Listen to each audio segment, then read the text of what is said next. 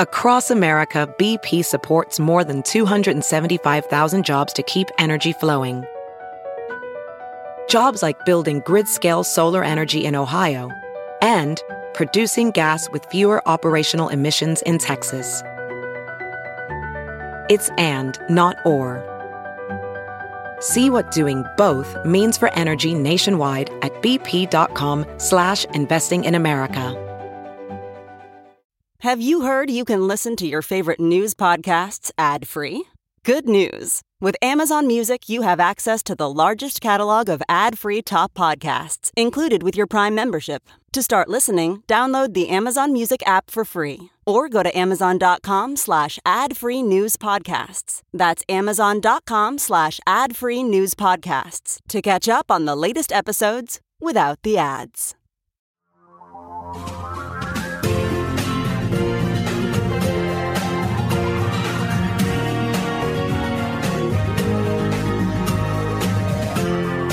This is the Thom Hartmann Program.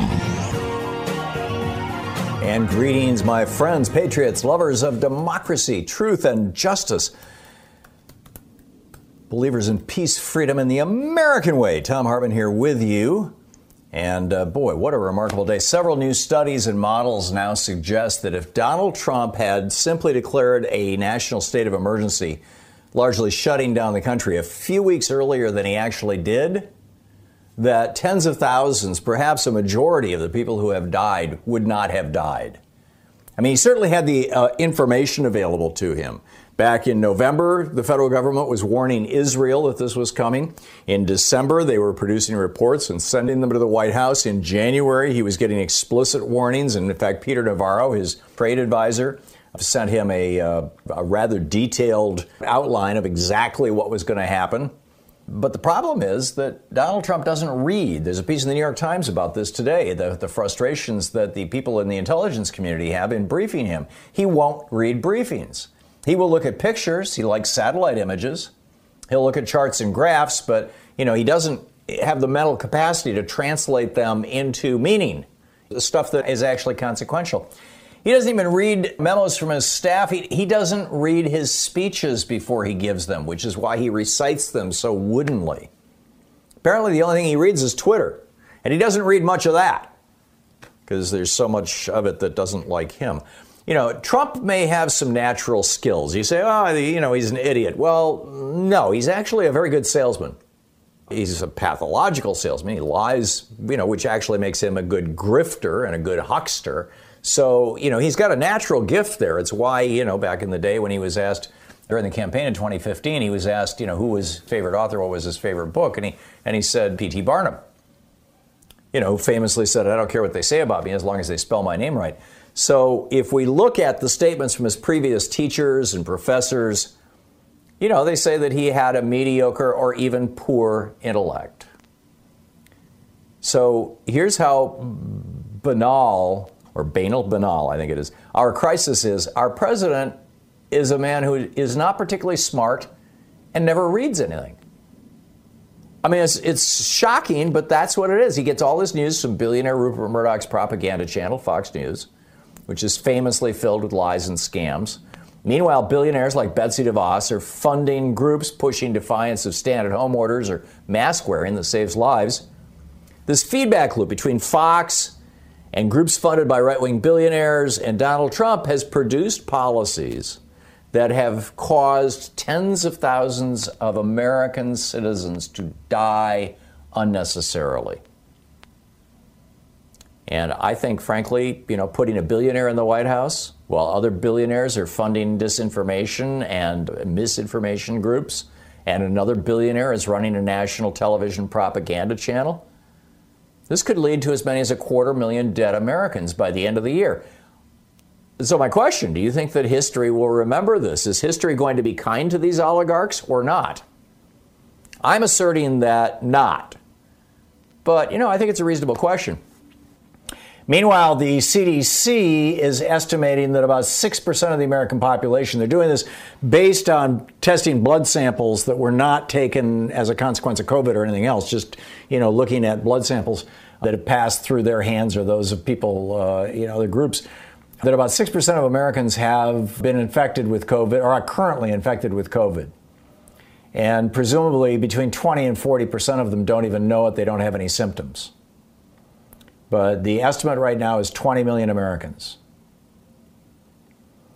Greg Abbott is talking about, well, maybe we'll pause this reopening thing.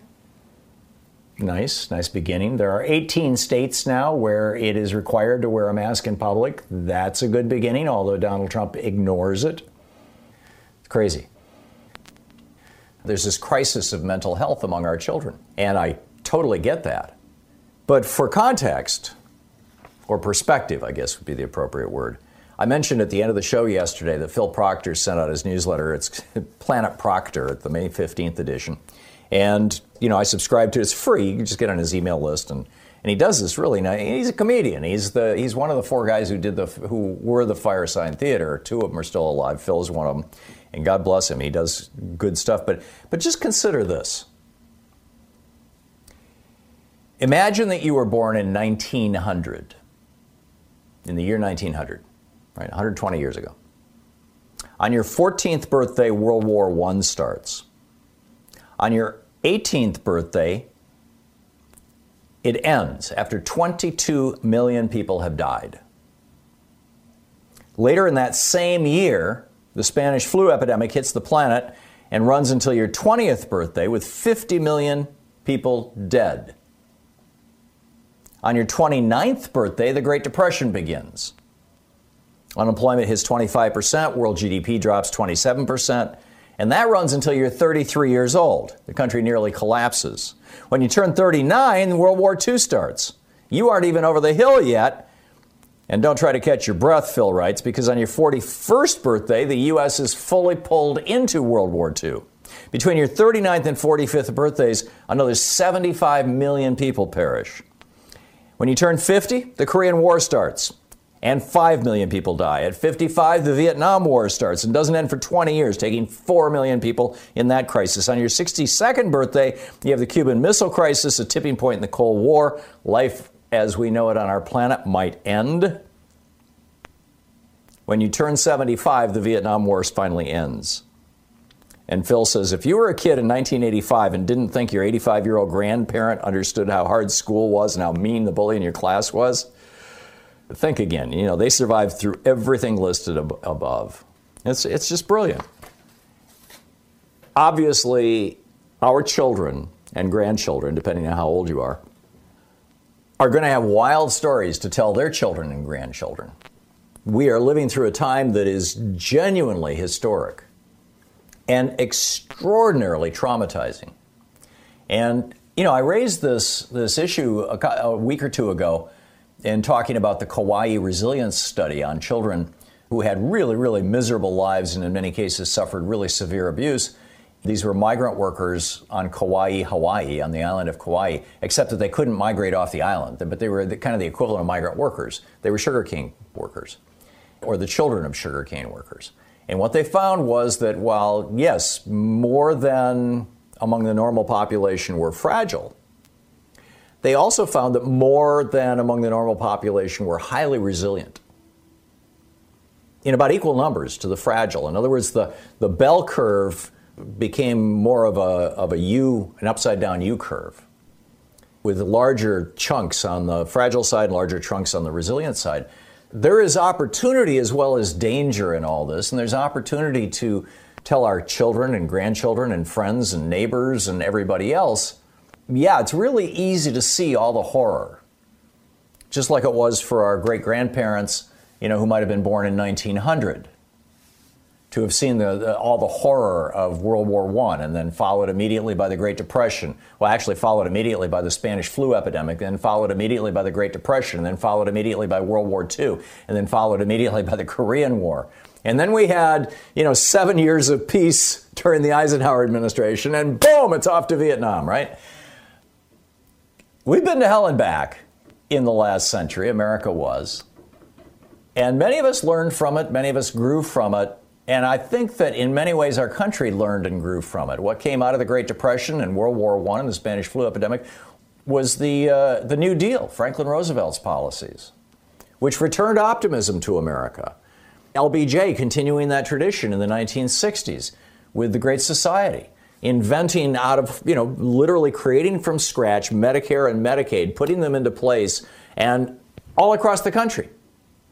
Everybody in America amending the Social Security Act by making this real. There's so much that we can look at and say, okay, you know, yeah, it's a crisis, but look what comes out of crises. The Trump administration, Josh Kovensky, uh, reporting over a Talking Points memo, Trump administration is ending funding and support for local COVID 19 testing sites around the country over the course of the next week. That's it. No more. Sorry. Texas, Josh notes, will be particularly hard hit by this decision. In Dallas County, Texas, the federal government will end support on June 30th for the two testing sites it has been supporting since March. Rocky Vaz confirmed to TPM. He's the director of emergency management. The city of Dallas asked the federal government for an extension beyond June 30th, but the Trump administration said, no, sorry, you guys are on your own. Donald Trump asked us to slow down the testing, so we're going to slow down the testing. Seriously, it's happening. What's going on with Trump, what's going on with COVID 19? I think this is a substantial question that we really need to be asking. And our response to it, by the way, this uh, was just absolutely horrified. This is in the New York Times. Jessica uh, Silver Greenberg and Amy Julia Harris writing the headline. Uh, the headline kind of summarizes the story, although I'll share a few sentences from the story with you. They just dumped him like trash. That's a quote. Nursing homes evict vulnerable residents. On a chilly afternoon in April, Los Angeles police found an old, disoriented man crumpled on a Koreatown sidewalk. Several days earlier, R.C. Kendrick, an 88 year old with dementia, was living at Lakeview Terrace. On April 6th, the nursing home deposited Mr. Kendrick at an unregulated boarding house without bothering to inform his family. Keep in mind, this guy has dementia. Less than 24 hours later, he was wandering the city alone. Mr. Kendrick's ouster came as the nursing home was telling staff members to try to clear out less profitable residents. To make room for a new class of customers who generate more revenue, patients with COVID 19. Yes, it's an opportunity to make some money.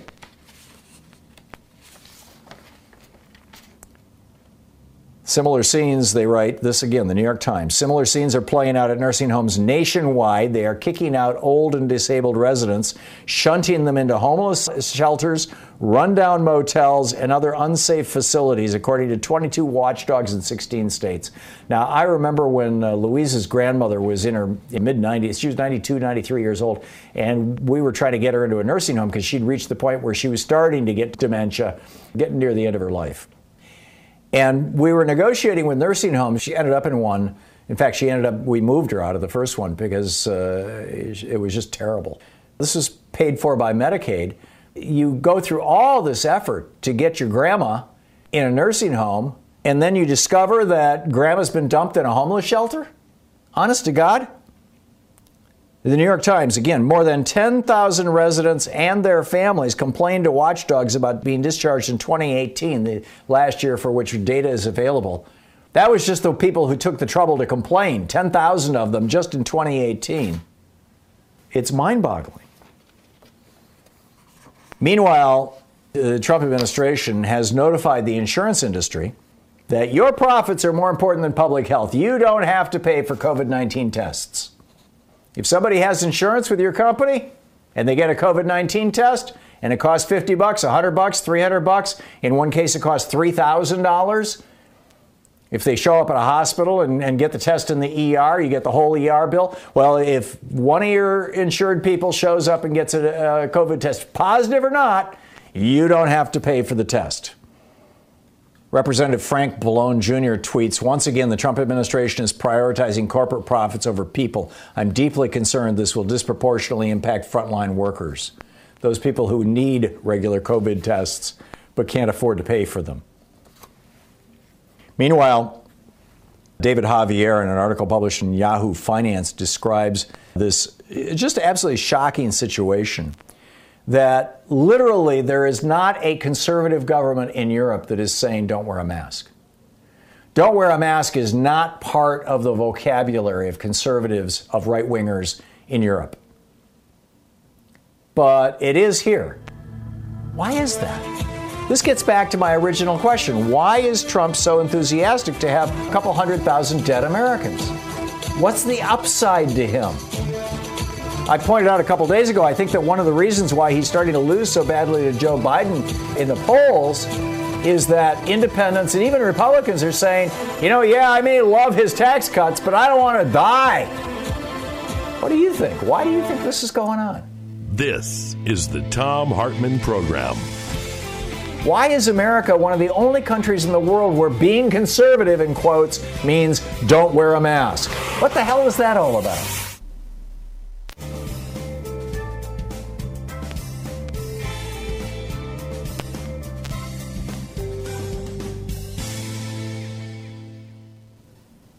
Steve in Simi Valley, California. Hey, Steve, what's up? I'm a big fan of uh, Joe Biden. Have been ever since 1972 when he ran as 29 year old skinny kid. And so I'm concerned, though, with the Democratic National Convention about his acceptance speech. History has shown that when someone is unhappy with uh, an incumbent, and the challenger gives their acceptance speech, it solidifies the support of the challenger. It just doesn't look good if Biden gives a speech before an empty stadium, and I don't know what the Democrats are going to do. And you are right, there is a certain amount of crowd effect. When people see lots and lots of people cheering somebody on, they think, oh, there must be something worth cheering there. This is why they use laugh tracks in comedies, because, you know, hey, I'm going to laugh along with the people who are laughing. We will pl- applaud along with the people who are applauding. We will cheer along with the people who are cheering. We're talking about a virtual convention now. I don't know how it's going to play out, uh, Steve. I, I really don't. You know, and I have no inside information on this. I don't think, though, that the Republican convention is going to be any better. In fact, I think it may well be even worse because Donald Trump is insisting that the RNC, uh, you know, he's moving it now down to Florida. I believe it's Fort Lauderdale. And uh, the town that he wants to move it to is saying, no, we don't want you here. You know, we don't, we don't want, the, or they don't want the Republicans there. They don't want Trump there. They don't want to expand the coronavirus epidemic. And it's just getting worse by the day in Florida. And so I suspect that Trump is going to be in a far more disastrous situation because he's doing this whole denial of reality thing. So, you know, yeah, I get what you're saying, but I'm not so freaked out about it. Steve, thanks for the call. Mike in Columbus, New Mexico. It's 105 degrees here today. And Whoa. the idea that the coronavirus might be killed by the heat could be true, but what is happening is when it gets this hot, people are going inside their houses and gathering in their houses in closed mm. spaces with air conditioning, especially evaporative coolers or swamp coolers, which gives high humidity and coolness. The ideal circumstances for coronavirus. And so we might actually get a spike in the mm-hmm. coronavirus mm. because of the heat rather than a decrease. Yeah, the spike in cases that we're seeing right now is the uh, perfectly predictable result of Memorial Day. Memorial Day was roughly three weeks ago, and here we are. We're seeing the, the infections kick up. Two, three, four weeks from now, we're going to start seeing those translate into deaths in hospitals, and that's going to kick up. But then this last weekend was Father's Day. And Father's Day happened during a time that all these states are, quote, opening up, including here, you know, blue states like Oregon. And I'm really concerned that in five, six weeks, you're going to see a lot of fathers dying because, uh, you know, they got together with their kids over Father's Day. You know, uh, fathers who are, you know, over 50, they're at considerable risk. This morning I was seeing the, you know, that you talk about swamp coolers, these fans with water sprayed into them down in Arizona, rather, for Trump's megachurch rally. Jeez, it's terrible. Let me throw another piece into the hopper here for this conversation about how long is it going to take for us to recover? A, how long is it going to take for us to recover from the depression? B, how long is it going to take us to recover from the public health emergency? C, how long is it going to take for us to recover from the damage that's been done to our democracy by three and a half years of the Trump administration? And I would add the eight years of the Bush administration before that, you know, going all crazy Patriot Act on us and things like that. But let me add something to this. we may never have a vaccine for the coronavirus, for this coronavirus, because we have never successfully developed any vaccine for any coronavirus. And we've tried. We've tried to develop vaccines for MERS, we've tried to develop vaccine for SARS. We have certainly tried to develop vaccines for 50 years now for the common cold, which is a, a category of coronavirus. None of them work. Uh, similarly, we've tried to create a vaccine for AIDS. None of them worked. But we do have drugs that mitigate the impact of AIDS, so we may have therapeutics that will mitigate the impact of this coronavirus. But what if there isn't, you know, what if we have several years here where there is no therapeutic? It's still a horrible, horrible disease that knocks you down very, very badly and and you know can cause permanent lasting brain damage kidney damage lung damage vascular system heart damage. And we know it does all those things right now. What does that do for us? Because keep in mind that you've got countries like you know again australia new zealand taiwan south korea. You've got countries that have been very successful at collapsing the number of infections they have and you're seeing this all across Western Europe as well. And now many of those countries are in the process of actually trying to eradicate. This is what's called a containment strategy. They're containing the virus, and now they're working to eradicate it. And then on the other hand, you've got countries that are not doing that. Jair Bolsonaro in Brazil, here in the United States, Donald Trump, Rodrigo uh, Duterte in the Philippines where it is just going right through the roof. And if you take New York, if you take the Northeast, New York, New Jersey, Connecticut out of the statistics, here in the United States, it's still going through the roof. And it's going to get worse with Trump's opening the country. So, what happens if this virus is so deeply buried in the United States now with you know a million and a half diagnosed cases, probably four or five million actual cases floating around, that it's just continuously endemic. It'll be like the years that we lived with typhoid or with yellow fever. We had periodic, you know, we had periodic typhoid epidemics in New York. Edgar Allan Poe fled New York City and went upstate to avoid the typhoid epidemic. Been there before. How long does that last? Anyway, Sarah in Tarzana, California. Hey, Sarah, what's up? Question that people should start asking Trump in press conferences.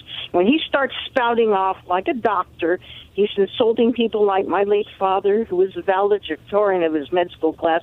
People should point blank ask him, Donald, what medical school did you go to? Can you prove you well, you know his response know what you're to that, talking Sarah. about? He has a response to that. He was at the CDC and he said, I've got an uncle, uh, John Trump, who he's passed away now, who was a, a scientist and a professor at MIT, and uh, therefore I've got a really big brain, and you know it's all in the genes. That's, I mean, that's literally he said that more than once. A couple days ago, he said, "I've got a really good, you know what?" And he pointed to his head. I mean, he didn't want to be ridiculed again, but uh, yeah, he's trying to play doctor, and it's yeah. not working out so well. Charisse in Poulsbo, Washington. Yeah, hi. You may have heard of fresh uh, coronavirus outbreak in Germany. Yeah, this is in uh, Rhine-Westphalia, isn't it? Yeah, it's in a town of Gütersloh. It's a town mm-hmm. of about just under 100,000 people. Yeah, there's a meat packing plant. More than 1,500 workers have been infected, and there are about 7,000 wow. people working that plant. So I just want to tell you how Germany, uh, Prime Minister of North Rhine-Westphalia, North Rhine-Westphalia, how he responded. They completely locked down the area. Like outdoor gatherings of more than two people, again, is prohibited. And yeah, they closed the schools. The schools, restaurant, everything closed again, just like they did in March. Everything closed, mm-hmm. and uh, until the end of this month. And they set up testing centers immediately. Anybody who wants to get or needs to get tested can go and get tested. So that's how uh, Germany. You know, and it's, it's Germany takes this stuff yet, uh, seriously. Uh, I mean, go, go, ahead. I'm sorry. Um, most of the workers are from uh, either Romania, Bulgaria, or Poland. They're, they're contract workers, and they stay in you know whatever housing they provide there. And you know they're tight living conditions. They don't know exactly yet how it happened, how the infection started. But there are also many people who travel from Bielefeld. That's a bigger town. They have about 300,000 and maybe 20 kilometers away. So they don't really know yet how far it's been spreaded. So you know, but it's pretty serious. But they're dealing with it immediately. I mean, drastic. It's not like you know. So anyway, that's uh, all I wanted to report. Yeah. Thank you, Uli. It's a good one. And and you know what a contrast. You've got a country, Germany, has a prime minister who has a PhD in physics and who is listening to the scientists. You've got a meatpacking plant that has an outbreak in that country, and immediately the government says, okay, that's it. You know, we're cracking down. No more of this. That's it. Period. Full stop. We are going to do something about this. And sure enough, they are. Company's billionaire CEO, the, the company's name is, I believe, Tönnies. Billionaire CEO Clemens Tönnies held a press conference, I'm reading here from uh, The Guardian, in which he apologized for his company's management of the crisis and said he would take full responsibility for what had to be done to combat it. Remarkable. You're not going to see, and teams have been sent to towns and communities in surrounding areas to carry out tests. Family members of those who work at the factories are all being tested. 32 testing teams were sent to this town. Meanwhile, we've got meatpacking plants in red states all over the U.S. where red state governors are just going, oh, I, don't, I don't know what's going on. I don't see any problem. It's just all good, isn't it? David in Spotswood, New Jersey. Hey, David, what's on your mind today? Hey, how you doing? First of all, I'd like to say that myself and many other people, not deliberately, but part of the system, were part of the climate change problem because I work from eight in the morning to midnight every day. Every day. And by doing so, I'm using up a lot of carbon. So I'm not even having fun ruining the environment. The, the reason for my call is I was calling about the employee retention credit. It's uh, where you mm-hmm. get $5,000 per employee per $10,000.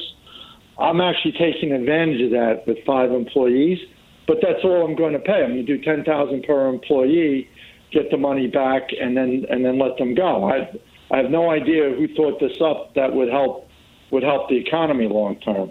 It just, it just. Well, I think the assumption that, at the time that that was passed, David, was that kind of a bizarre assumption, but the assumption was that the coronavirus would be gone in a matter of months. That you know people were looking at Wuhan in China where the Chinese government came in with a, a massive lockdown and a really comprehensive uh, program of, of testing and then contact tracing those people who are infected and, and, and quarantining them. And the result was that in about three or four months, Wuhan was able to open back up again. So they just assumed that the same thing would happen in the United States. But but what they didn't figure is got this boy king idiot in the White House who never did the testing and contact tracing that's all true, but the problem is it's a low number. If it was a higher yeah. number, people like me would would keep people around longer, and I wish I could. But the, there's a lot wrong with the CARES Act that Ed, that's not um, sure that's not that's not helping. Yeah, I, I don't disagree at all. And like I said, I think that you know in part that was because a lot of the assumptions that were conventional wisdom at the time that it was written were false assumptions and they didn't account for how brutally incompetent the Trump administration would be.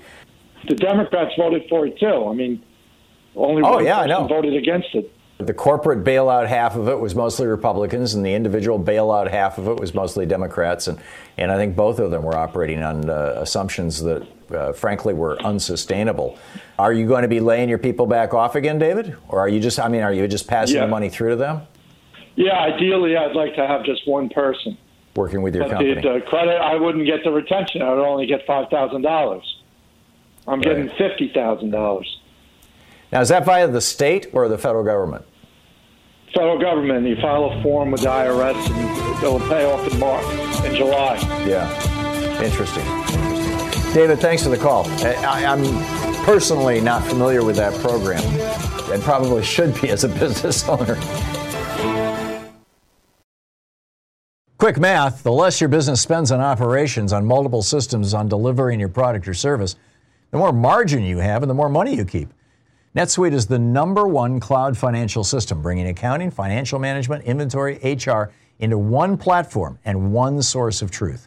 With NetSuite, you reduce IT costs because NetSuite lives in the cloud with no hardware required, accessible from anywhere. You cut the cost of maintaining multiple systems because you've got one unified business management suite. You improve efficiency by bringing all your major business processes into one platform, slashing manual tasks and errors.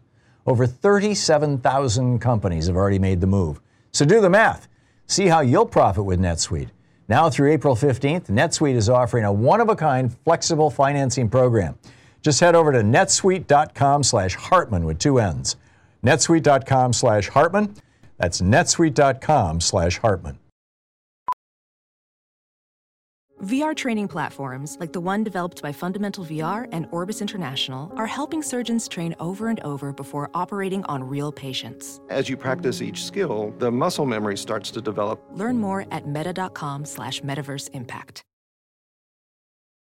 As you write your life story, you're far from finished. Are you looking to close the book on your job? Maybe turn a page in your career? Be continued at the Georgetown University School of Continuing Studies. Our professional master's degrees and certificates are designed to meet you where you are and take you where you want to go. At Georgetown SCS, the learning never stops, and neither do you. Write your next chapter. Be continued at scs.georgetown.edu slash podcast. I normally find bras to be so uncomfortable and constricting. But Skims has changed that. You know I love Skims underwear, so I finally tried their bras, and Skims has delivered again. Skims bras are worth the hype for the amazing shape and support they give. But what I wasn't expecting was how comfortable they are too. I've tried so many bras in the past, and the main issue that I have is that they weren't supportive enough, to the point where they felt slouchy. I love my Skims wireless form bra because it's so comfortable and supportive. The older I get, the more I care about actually being comfortable in what I wear every day. And with my wireless form bra, I no longer have to sacrifice my comfort for the support I need. Shop Skims bras at skims.com, now available in 62 sizes, 30A to 46H. Plus, get free shipping on all orders over $75. If you haven't yet, be sure to let them know we sent you. After you place your order, select podcast in the survey and select our show in the drop down menu that follows. This week on the Science Revolution, about that happiness. Is it time to stop being so careful? Is spontaneity the key to happiness? Professor Janice Brainy is here on plastic rain pouring down in our national parks and everywhere. Tony Corbo with Food and Water Watch drops by to warn Americans the USDA is trying to outsource chicken processing to China and what that means. Tune in wherever you find fine podcasts. Tom in Jerusalem. Hey, Tom, what's up? Jerusalem, Israel. Hey, Tom. yeah, hey, how are you doing? Hey, um, I Good. blog for the Times of Israel, and uh, I was asked to uh, do a piece because I'm trying to get a job at an internet radio station up in uh, Ra'anana, and this guy asked me to do something about COVID 19, and I found out that Al Jazeera just well, it was April 28th. There is a test kit that is being trialed, run in Senegal that's going to be 10 minutes and cost $1. Okay, New wow. Scientist has covered this. And China now, I saw this just five hours ago, they're going to have a summit conference for themselves and Asian countries.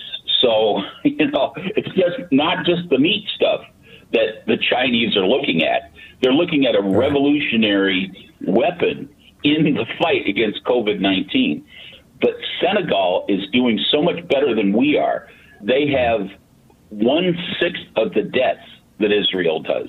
Their recovery rate, we had like 19,000 recovered. They have 3,228. They have a much lower confirmed rate. I mean, long story short, you have a developed country that's doing a lot worse than a developing country.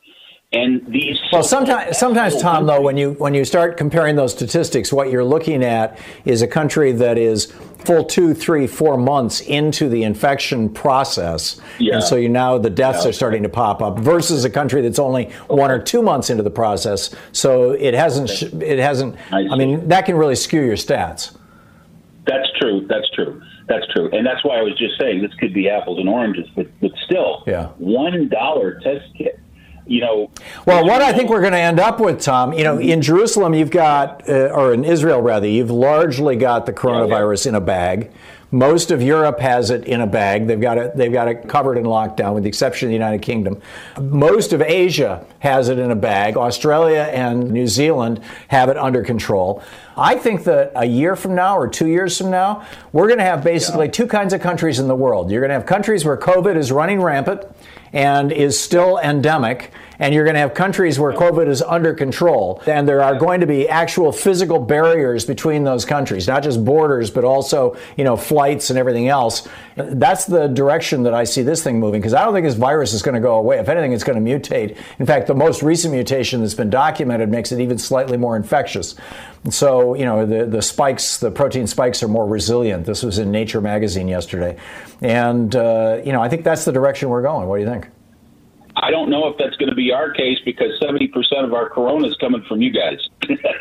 yeah, that's that's the point. Is that countries are going to start saying, and some already have, you know, no, we don't want anybody from the United States. And and and, and then you know, if Trump leaves and, and Biden comes in, it's going to take a year, maybe two years of intermittent shutdowns, lots and lots of testing and oh, contact tracing to get us to the position that Israel's in right now, that South Korea's in right now, that Taiwan's in right now, that Australia's in right now. Where yeah, you you have the occasional pop up or flare, but basically the virus is under control. And people, you know, like this email that I read on the air a couple days ago from a, from a listener in Australia saying in New Zealand had a soccer match with people in the stands. I mean, they've got this exactly. thing under control. Wow, you're still a wonderful man. You're a mensch. You're such okay, a thank you, and I thanks a lot for the call. It's great to hear from you, Rudy in Atlanta, Georgia. Hey, Rudy, what's on your mind? You know how we use the metaphor with Jim Jones. Mm-hmm. I don't think that's a meta. That's not a metaphor anymore. It's yeah, I almost interrupted you to say lot, I'm not sure that's a metaphor. Right, it's not a metaphor anymore, and and a lot of people will get sick. A lot of people will die. That's the scary part, and the worst part. This is at the feet of white America. I mean, it it it, it is in, in my mind. I, I don't I don't say that in a celebratory manner. It's just how this guy's manipulating yeah. the media how his, his yeah, Rudy. To the best of my knowledge, there is no black no mask movement. There is no Hispanic or Asian no mask movement. The no mask movement. When I see these crowds and these open back up and all this kind of stuff, I see nothing but white people. Is that your point? Right. Well, I, what I'm saying is, this is going to hit home. Eventually, yeah. this is going to hit home, and it's not. We sit up and say, "Oh, Jim Jones is using it as, as a metaphor." No, this is going down. It's heartbreaking, Tom, because this isn't going to end pretty. Yep. Change has never ended pretty. A lot of folks, a lot of us are going to bite the dust behind this, and it troubles me. It. I went to bed last night holding my wife's hand. We just went to bed holding each other's hands talk to you. Be good. Okay. Thank you, Rudy. Yeah, we need to hang on to each other. I get it. Karen in Winter Haven, Florida. Hey, Karen, what's on your mind? book that was written or compiled. I believe her name is Bandy Lee, the psychiatrist from Yale. Yeah, we had her on this program last year. One of the essays in there diagnosed Trump with a type of mental illness that if he thinks he's going to go, he's going to take everyone with him. Hmm. And that's why he's so frightening as having access to nuclear weapons. That makes sense. That makes you, sense. You haven't heard that before, huh? Um, yeah, I had. I didn't know that it was in that book, though. I've got, I think it's over at the studio, but uh, we have Bandy Lee's book. She was on, a guest on this show. And you're right, it's a whole series of articles by other people, but, you know, it's an anthology but I didn't know that there was a specific piece in there that says that. I'll have to look for that. Yeah, I found I or found maybe we should get Bandy Lee back it. on the show. yeah. Do you read it, remember which shaking. psychiatrist wrote that part or Oh, psychologist? unfortunately, no. Um, I'd have to go back to it Okay. myself. Thank you, Karen. Thank you. David in Seattle. Hey, David, what's up? We got these people that are refusing to wear masks and we just you just had a caller come in and mention the three officers in North Carolina. But there's all these mm-hmm. other things that we already have in place such as no shoes no service. The National Baseball League is implementing no spitting which was also made a law in 1918 during the Spanish flu. We have we don't have people in California and Florida who are crying this is unconstitutional. I can't go into a store unless I put my flip-flops on why can't people Right. just wrap their Which is a public health like, measure, this by the mask way. thing is just one more thing. Yeah, exactly. It's public health. Like pub, we have all these things in public, like keep the public health to keep the public safe, and it revolves around like how we act in public. And this mask thing is just another new one. I am totally with you, David, and uh, there is no constitutional basis for saying that uh, you don't have to wear a mask if that's the law. There is no constitutional basis for it. This is not about freedom. Mark in San Francisco, listening to uh, to iHeartRadio. There, hey, Mark, what's up? Uh, not much, Tom. You know, I think uh, that this election is going to come down to the candidate that can bring the economy back, and I believe the Democrats should start putting. It usually up, does.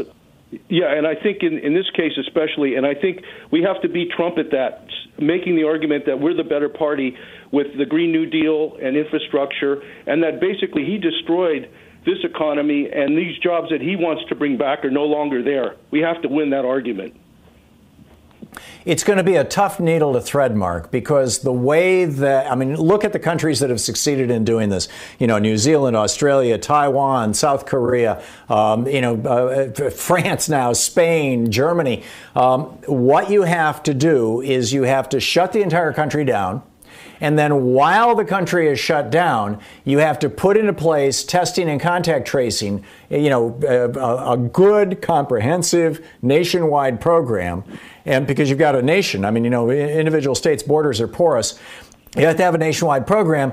And then once that program is in place and everybody's wearing masks, then you can start opening the country back up. Well, Trump never did that. He shut the country down. We all, you know, allowed the economy to completely collapse for three months so that Trump would have time to put into place testing and contact tracing and national mask wearing. He never did it. And then he sabotaged his own shutdown the day after the New York Times and the Washington Post reported that most of the people dying of COVID were not white people. They were they were black and brown people. And and so, you know, Joe Biden is going to have to come along and say, "Okay, if I become president, I'm going to shut the country down and I'm going to do it right." We are going to have, uh, put, during that shutdown, we are going to put into place widespread testing and contact tracing so that we can come out of it safely on the other end, the way that all these other countries around the world have done. But the, the, the, the, the razor's edge there for him is going to be saying, yes, if I'm president, I'm going to shut the country down for the first three months. And people are going to go, oh my God, not again. I'm not going to do that, you know, and all this kind of stuff. So it's going to be tough politically, but, but this is, uh, in my opinion, this is how it has to play out. Eleanor in Portland, Oregon. Hey, Eleanor, what's up? I read an article this weekend that was talking about the lack of oversight for the coronavirus funding. Mm-hmm. And I was just curious on what your take on it is. Do you think that someone's going to step up and really get the Republicans to admit that they've been stealing from the American people during a moment of crisis? Democrats are trying. The in the House of Representatives, they're they're trying to subpoena some of these people. But the position Republicans take is that they are unaccountable. They are above the law. They don't have to respond to subpoenas. They don't have to, you know, they don't have to do anything. And you know, Steve Mnuchin is the one passing out this half a trillion dollars, and he has now said he's not going to tell you who he's giving it to. So, I mean, this is this is the most obscene corruption I think I've ever seen in the federal government. And I'm really surprised there's not more outrage about it. Again, you know, flip it around. If if Barack Obama d- did a, a, a bailout, which he did, and all that money was invisible, if we never got to know where that money went, can you imagine how the media and the GOP would be dealing with this, Eleanor? it's just infuriating as I'm a millennial and I read an article this morning that said millennials are either going to have to fight for major change just so that they get the same level of social security that their parents have gotten. I mean, I pay a third of my salary into social security and I support it. I mean, I want there to be a social safety net for anyone who is of age or anybody that needs it. And so to see something like this again in a major moment of crisis um, and knowing that they just refuse to take responsibility for this robbery, this thievery. I mean, it, it, it's insane. I, I, I can't even. I don't I can't talk to a local representative, but I can't believe how this isn't with everything that's going on and there's you know another hot button issue every single day, but for this to not be one of the main things that we're talking about. This is insane. Right. And, and let me add, Eleanor, as a millennial, you are now covered by Social Security, and that's a big deal. You can't buy an insurance policy for any price that does what Social Security does for you as a millennial. One of my best friends, uh, Michael Hutchison, was out jogging in his late 40s. He was out jogging in uh, Albuquerque or in Santa Fe in the winter, and it was an icy, uh, icy bridge he was jogging over. He slipped, he fell literally off the bridge into the river below, broke his neck and Oh was uh, paralyzed from the neck down for the rest of his life. And he died a couple years ago in his in his early 60s. But all those years that he was living at home, he had a healthcare worker who came in every day and basically did everything for him. He was paralyzed from the neck down. That was all paid for by Social Security, Social Security disability. You have a multi-million dollar insurance policy, you and every other person in America, through Social Security. It's in fact it's a third of all Social Security payments go out for disability like that, and the Republicans want to do away with that too. So uh, you know the easy fix is just to remove the cap. Right now, if you make more than one hundred thirty thousand dollars a year, you no longer pay into Social Security with your payroll tax. And if uh, that cap was eliminated, you know, and billionaires paid into Social Security like everybody else does, everybody would be protected. So, Eleanor, that's a really, really good point. And it's just mind boggling the, the, the absolute theft that's happening. Eleanor, thank you for the call. It's great to hear from you.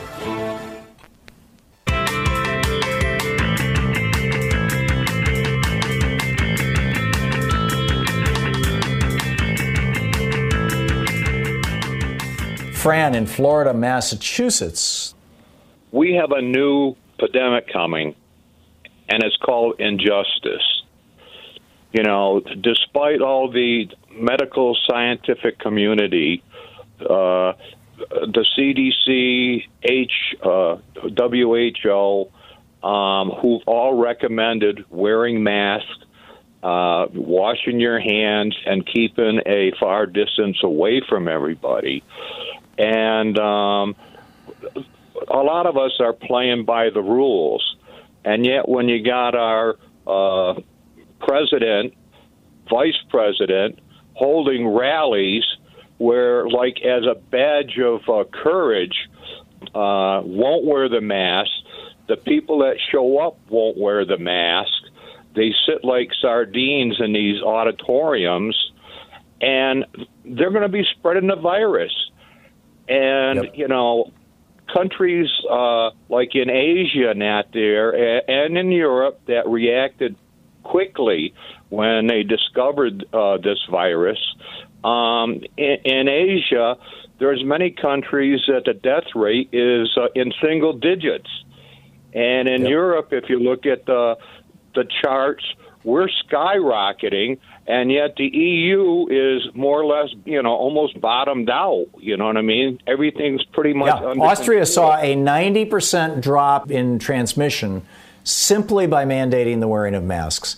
Absolutely right, Fran. And why the Trump administration won't do this baffles me. I, you know, th- that this is the hill that Donald Trump has decided that he's going to politically die on. Baffles me, but that's what's going on. And you know, I, I get it. I get the emails from FreedomWorks, Well, you know, the the- billionaire group, saying we got to open the country back up. We want to make some money. You know, I don't think that Trump is just dancing to that tune. Sorry, friend. The pandemic that I'm talking about, Tom, is getting worse and worse. I heard on the news this morning that one of the largest hospitals in the country is in Houston, and they're at 97% capacity. Right, And you play by the rules, you legitimately come down with the virus, and all of a sudden you're turned down because there's no beds. You know Yeah. what I'm saying? No, it's it, it has the potential to be are- very very dangerous. Yeah, no, I'm I'm with you, Fran, and and I remember uh, Memorial Day, you know, roughly three weeks ago. Louise and I were kind of stir crazy, as I think everybody is, right? Uh, And so I said, let's go for a ride. And we're not going to go anywhere in particular, but we're just going to go out and drive around, uh, see parts of Portland, Oregon, and Vancouver, Washington, sister cities on either side of the Columbia River that we've never seen before. So we went exploring. And as we were driving around downtown Vancouver, there's this new waterfront area that they're developing, and there was a, a farmer's market there. And there were probably 300 people in this farmer's market, you know, uh, maybe 60 or 70 of them, people running stalls and stands. Those people had masks on, but none of the customers, you know, well, maybe, maybe 5% of the customers had masks on. And I referenced this in an op ed I wrote for AlterNet the following week. You know, that we are going to see two or three weeks down the road an explosion of cases if what we saw in Vancouver, Washington, and Portland, Oregon on Memorial Day, when all these people were out, we, live uh, just down the road from a little park, and there were people all over the park without masks on Memorial Day, having family picnics. And, and I'm like, you know, if this is happening all over the country, then there's going to be an explosion two, three weeks down the road. And sure enough, look around you, it's going on right now. And the next explosion that's going to happen, you know, outside of the ones that are going to be, you know, location specific having to do with Trump rallies, the next explosion that's going to happen is going to be old people dying five, six, seven weeks out from, you know, the deaths start happening six, seven weeks out. The initial illnesses start showing up a week or two out. The hospitalizations start three, four weeks out. You know, this is now we know the progression of this disease. People visiting dad or grandpa killed them. You know, I, that's what we're going to see, in my humble opinion. Jeff in Charlotte, North Carolina. Hey, Jeff. Hey, uh, Tom, appreciate you taking my call. Sure enjoy your show. Hey, I wanted to comment. I'm from North Carolina, obviously, and our cases here are skyrocketing as well. Uh, we're one of the eight states that, if we go to New York, travel to New York, have to quarantine. I have a daughter who lives in Queens. I was planning on visiting her this summer. Looks like that's out. But what I want to comment on, uh, Governor Cooper here mandated yesterday that he's going to have the uh, the mask mandate uh, start on Friday. So I saw a news clip a few minutes ago here in North Carolina that three sheriffs, I don't know what towns they're from, but three sheriffs have already declared that they're not going to enforce the the mask mandate. That it's unconstitutional was the quote in the news clip. And I'm just wondering what in the hell is a Yeah, sheriff this morning. doing determining what is constitutional or what is not constitutional. Just want to see what your comments might be on that. Thank you. This is this thought virus that uh, Richard Mack and his buddies have been spreading among sheriffs and police officers in the United States that they're somehow the the supreme authority on all these things around the country. And As a professional welder, Shayna Ford uses Forge FX to practice over and over, which helps her improve her skills. The more muscle memory that you have, the smoother your weld is. Learn more at meta.com slash metaverse impact. Are. I was, you know, listening to the morning report, local news here from Pacific Northwest, and they were talking about how there are sheriffs in Washington State and Oregon who are refusing to enforce mask wearing. Where it's just a, it's just a simple traffic ticket. It's not a, you know, you don't go to jail for it or anything. We're going to see that. Th- These are the guys, you know, they're watching Fox News, they're listening to right wing hate radio. Uh, they think they're making a great stand for freedom, and they're idiots. I mean, they're just they're just fools, and and you know the country is looking at them with with uh, you know shock and horror and humor. You know these these buffoons who think they understand the Constitution and that the Constitution has something to do with public health. They're wrong and they're fools. You're listening to Thom Hartmann. Visit thomhartmann.com for audio and video archives. Talk media for the sane left among us. It's the Thom Hartmann program, the place where despair is not an option. Donald Trump was asked by Scripps Television whether he had actually told his people to slow down testing.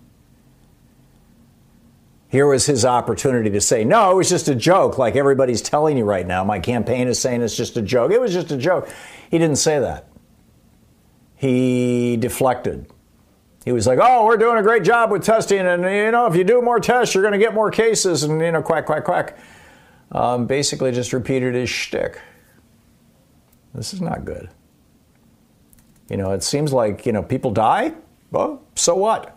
Hundred thousand people die. So what? I mean, in the last flu season, we had 3,000 people die of the flu in the United States, just a little over 3,000 people. In a mild flu season, it's a little over 1,000 people. I know you've heard much larger numbers in the past from the vaccine companies who want to get you to show up and get a flu shot, which is just a fine thing. I'm not opposed to flu shots at all. I get them myself every year. But, you know, the vaccine manufacturer, this is a multi billion dollar business. Of course, they're going to promote their product.